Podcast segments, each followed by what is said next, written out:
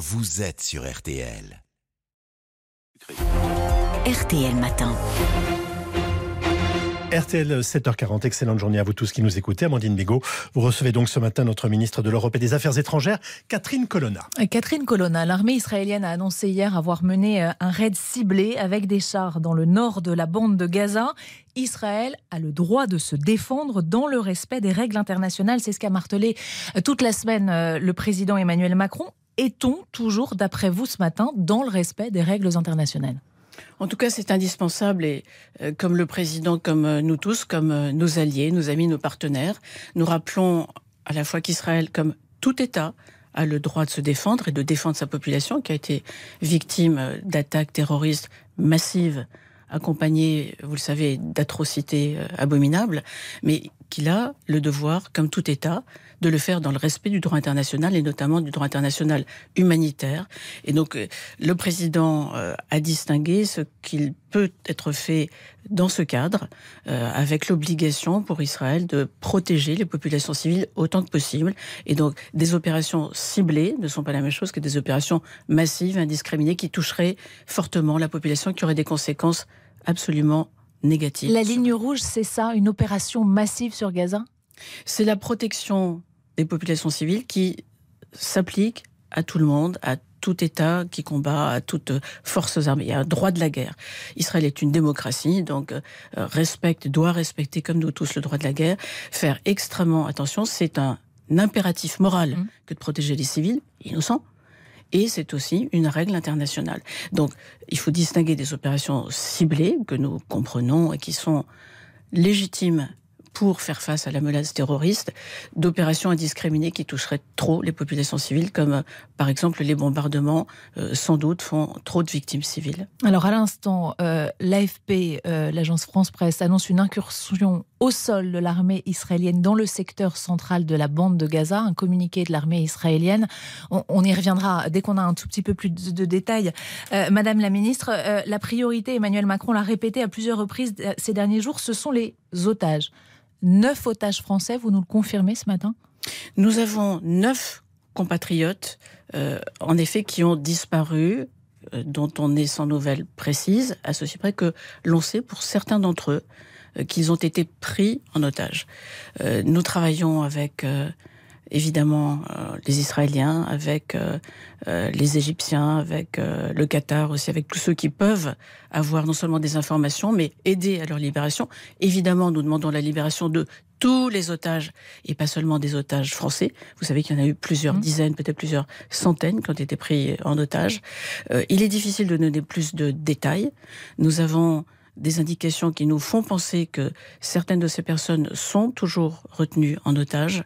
Et comme euh, il le faut, comme euh, euh, il se doit, non seulement on partage l'angoisse des familles, mais on est à leur côté régulièrement. Le président les a reçus. Je les avais moi-même reçus lorsque j'étais en Israël une semaine après la première attaque.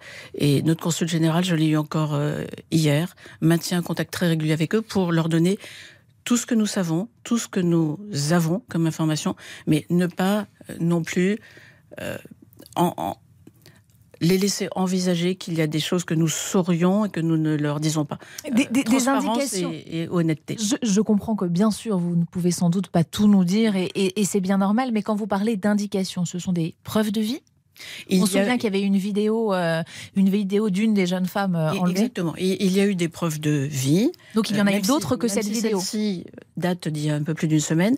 Et il y a des informations que nous partageons euh, entre les autorités dont je viens de vous parler, au premier rang desquelles les autorités israéliennes, qui ont fait un certain nombre d'opérations de, de reconnaissance et qui nous informent. Vous préférez parler de personnes portées disparues. Est-ce que vous pouvez nous dire combien ont été enlevés par le Hamas, euh, en tout cas à un moment donné sur ces neuf Avec certitude, quelques-unes. Et je préfère ne pas donner le chiffre. Euh, les familles le connaissent. Nous leur disons tous ce que nous savons. Vous évoquiez euh, les discussions avec plusieurs pays, l'Égypte, le Qatar. Dans le journal Le Parisien ce matin, le porte-parole du ministère des Affaires étrangères du Qatar, justement, dit avoir bon espoir que les otages soient libérés prochainement. Vous y croyez, vous pensez à une libération rapide? Le Qatar fait partie des pays qui s'efforcent de convaincre le Hamas de relâcher tous les otages et de les relâcher euh, tous et non pas euh, au compte-gouttes. Il y a eu déjà quelques libérations, c'est très insuffisant.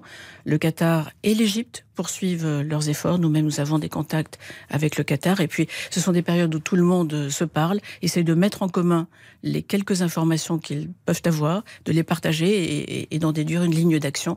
C'est en tout cas une priorité pour la France que d'obtenir la libération des nôtres. C'est normal, mais nous le demandons de façon pressante. Et j'imagine que vous redoutez dans ce contexte-là une offensive terrestre. En tout cas, on sait que beaucoup de familles euh, s'inquiètent euh, des familles d'otages. Bien sûr, euh, toute opération militaire peut avoir des conséquences euh, et, c'est euh, aussi vrai pour les personnes qui sont otages, mais également pour les Français qui sont à Gaza, parce que je voudrais rappeler qu'il y a des Français qui sont à Gaza. Combien Il y a une cinquantaine de Français, soit des gens qui étaient établis, qui, qui, vivaient là-bas, soit des Français qui travaillent dans des organisations non gouvernementales, humanitaires, qui sont basées souvent à Jérusalem, mais dont la mission est à Gaza.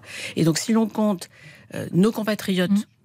leurs familles, mais aussi les agents de la France. Nous avons un institut culturel français à Gaza. Cela fait environ 170 personnes dont nous voulons assurer la protection, que nous suivons de près. Moi-même, hier, j'ai encore appelé deux de, nos agents.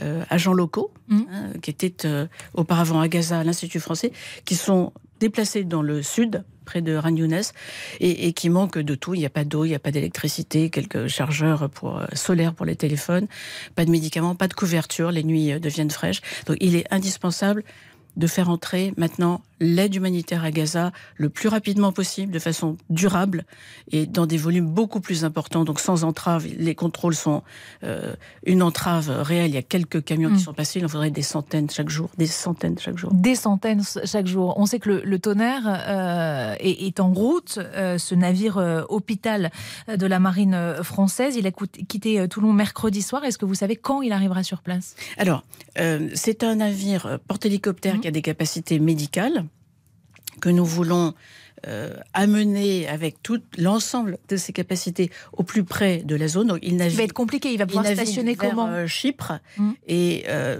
sur les modalités opérationnelles de, la façon dont il pourra opérer. Nous sommes en train de les travailler avec le ministère des Armées puisque c'est un mmh. navire militaire. Mais en attendant, nous gagnons du temps et nous le rapprochons de la zone, mmh. comme disent les militaires.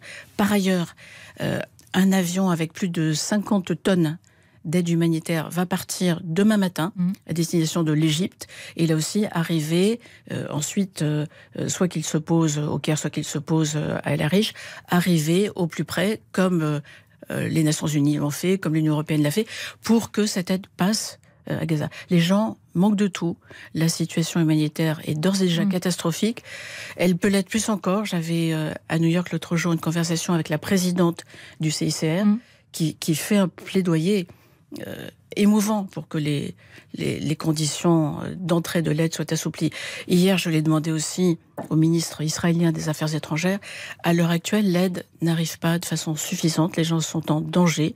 Il n'y a aucune raison de. C'est une question d'heure ou de jour, nous disent les humanitaires qui sont Chaque jour qui passe, il y a euh, des gens qui euh, meurent ou qui peuvent mourir. Mais vous espérez que le tonnerre soit opérationnel entre guillemets C'est sans doute pas le bon mot. quand? Ça, c'est une question de quelques jours. Hein. Début de semaine prochaine euh, Je pense peut-être qu'il sera sur zone en fin de semaine. En fin de semaine, donc d'ici dimanche. Et, euh, et ensuite, les modalités opérationnelles sont en cours de définition avec euh, nos collègues des armées. je voulais qu'on revienne un, un, mot sur les, otages. Le Hamas estime que près de 50 otages israéliens ont été tués depuis le début des raids israéliens. C'est un communiqué qui a été publié hier soir Bien sûr, l'information n'est pas confirmée, c'est invérifiable, euh, on le sait. On est quoi Dans une guerre psychologique qui est encore montée d'un cran, c'est ça? Il y a aussi cette dimension psychologique. Euh, rien euh, ne permet de dire que c'est exact.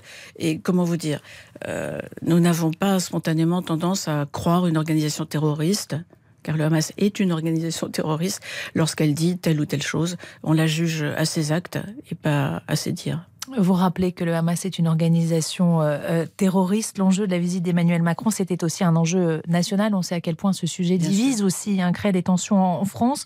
La France insoumise a demandé en début de semaine un cessez-le-feu. Que leur répondez-vous ce matin? On ne fait pas de cessez-le-feu avec un groupe terroriste? On leur répond surtout, euh, d'abord qu'on aimerait les entendre euh, qualifier le Hamas pour ce qu'il est, une organisation terroriste qui a commis des actes terroristes et des atrocités contre des civils, en allant les, les pourchasser chez eux. Je ne veux pas euh, appuyer davantage le message, mais chacun sait ce qui s'est passé. Mm. Y, compris euh, la France insoumise. Donc c'est honteux et, indigne de ne pas être capable de qualifier terroriste des actes terroristes. pour ce qui est de leur proposition, elle reviendrait à nier un État qui doit protéger sa population, Israël, mais cela vaudrait pour tout autre État le droit de défendre sa population. C'est aussi son devoir de défendre sa population. Donc nous demandons des pauses, des trêves, on peut employer un mot ou l'autre, ils sont absolument équivalents, de façon à faire passer l'aide humanitaire, à, améliorer la situation pour la population civile de Gaza.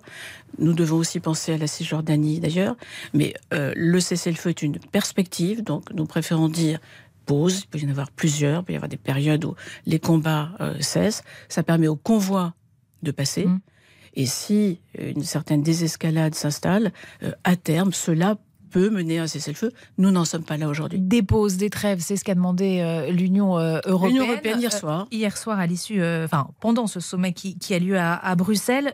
on a eu l'impression, en tout cas, que les 27 avaient du, du mal justement à se mettre d'accord sur, sur ces termes-là. J'imagine que vous le regrettez. Vous êtes aussi ministre de l'Europe, qui n'est pas une voix. Au, contraire, euh, le, les, pays européens ont souvent des positions nuancées. Mm. C'est des questions sensibles, des questions euh, complexes, et les positions nationales ne sont pas toutes euh, alignées ou accordées. Et il est heureux nécessaire, indispensable, mais c'est une bonne chose qu'hier et relativement rapidement, les 27 se soient mis d'accord sur un texte qui rappelle les grands principes, la condamnation du terrorisme, la protection des populations, la nécessité absolue de, de relancer un processus de paix, de retrouver un horizon politique, de sortir de l'impasse, euh, un certain nombre d'éléments, les pauses humanitaires, un certain nombre d'éléments que la France portait et qui ont été partagés par tous. Encore une fois, il faut que ce message soit clair et, et uni. Catherine Colonna, le risque d'embrasement de la région, on le sait, c'est une des grosses inquiétudes, des grosses craintes. Est-ce que vous diriez que ce risque, pour l'instant, il est, j'allais pas dire écarté, mais en tout cas peut-être moins fort qu'il y a quelques jours? Il est euh, réel. Euh, il y a une volatilité de la situation, euh, une dangerosité même, qui justifie qu'on fasse tout pour éviter une escalade qui pourrait mener à un engrenage et peut-être, oui, un embrasement de la région. Alors, les efforts sont conjoints. Euh, il y a depuis euh, quelques jours, je crois, une meilleure convergence mmh. euh, des messages qui sont passés à Israël et aux autres parties prenantes, non seulement par la France, mais elle a été, je crois, présente et présente depuis le premier jour et active, mais par ses partenaires américains, euh, par ses partenaires au Conseil de sécurité. Mais quand vous voyez la Russie qui dit parler à l'Iran et au Hamas? J'allais, j'allais en venir à la Russie ou peut-être à, la Turquie, dont le président a mm. tenu quelques propos qui sont particulièrement regrettables. Mais la meilleure convergence des positions et des demandes qui sont faites à Israël a conduit peut-être à tempérer son action. Ça ne veut pas dire que euh, tout risque est écarté. Il faut au contraire redoubler d'efforts, rester beaucoup plus actif et beaucoup plus unis pour maintenant trouver le moyen de sortir de cette impasse politique. Bien sûr, priorité à la lutte contre mm. le terrorisme. C'est un acte de terrorisme qui déclenche la situation actuelle. Assurer la protection des populations, mais redonner un horizon politique. Il n'y aura pas de sécurité durable sans et c'est ça qu'il faut maintenant établir avec beaucoup plus d'énergie qu'on l'a fait jusqu'ici collectivement. On l'a peut-être un peu oublié, c'est ça juste. La France l'avait jamais oublié. La solution à deux la communauté internationale l'a peut-être. Ce qu'elle a prôné, parfois euh, trop seule, c'est vrai. Je crois que maintenant tout le monde revient sur la pleine conscience que le problème palestinien est central et qu'il faut le résoudre. Merci beaucoup, Madame Merci.